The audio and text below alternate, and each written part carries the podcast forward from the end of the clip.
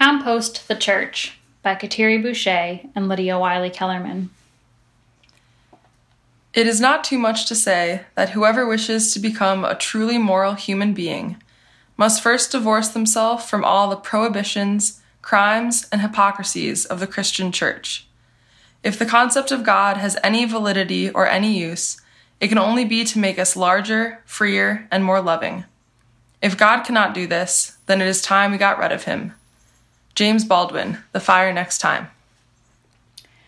For centuries upon centuries, Christian theology has been commandeered to create and uphold innumerable systems of oppression.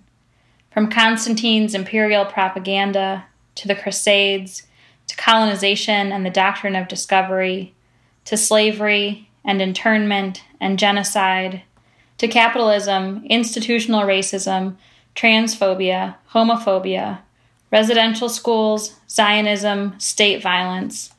The list of Christian prohibitions, crimes, and hypocrisies feels nearly endless. History reveals that theology is more than an abstract, personal experience or study of God. Theology, our understandings of divinity, our ideas of what holds value, the ways we relate to land and community, and the great mystery around us, becomes what we do. And when oppressive theologies become institutionalized, as they have, they wreak violence on real communities, real land, and real bodies. Today, white supremacist theology is baked into the structures and systems of this world, and therefore into each of our lives.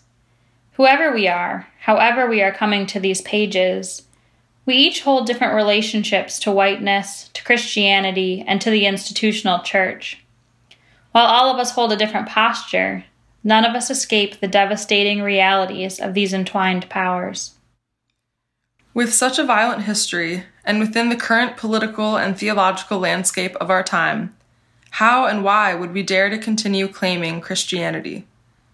For us, we make the decision daily to trust that our faith is not solely represented by its violent history. Resting on the margins and in the cracks of community, we feel power and beauty and imagination and a deep, unquenchable thirst for justice. We trust in an embodied prayer that reverberates backward and forward through the generations. And for many of us, this tradition is also our ancestry. It is our history to grapple with. We know that for some folks, the trauma is too deep, and the only way to heal is to break away from Christianity and the institutional church. But for those of us who remain rooted in this tradition, and for white folks in particular, we believe our work in part is to stay with the stories. As James Baldwin wrote, to know whence we came, to remember, to honor, to mourn, to practice active repentance to rejoice, to listen, to embody rituals of our ancestors, to keep on the margins, to lift up a theology of liberation, to keep gathering and creating new stories that become gospel, to wrestle every day against the principalities of whiteness and nationalism that poison Christianity and murder so many in their wake. So we struggle. These pages reverberate with pain and possibility. As cries against white supremacy sound in our streets and in our work, we must face its brutal reality written into Christianity. It is time. It is past time to, to compost, compost this shit. May the toxic theologies that have haunted us be metabolized into justice and community.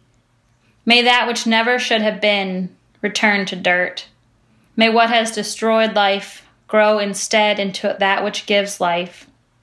We pray that one day we will all be able to lay down on the earth rejoicing in new sprouts, carrying ancient wisdom, generational healing, and a faith that gives us courage to sing.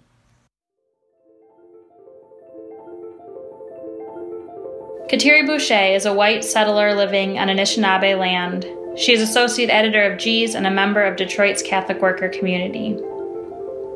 Lydia Wylie-Kellermann is the editor of Geez and lives in Detroit, Michigan The powers dwell in and around her as a white U.S. citizen and Christian.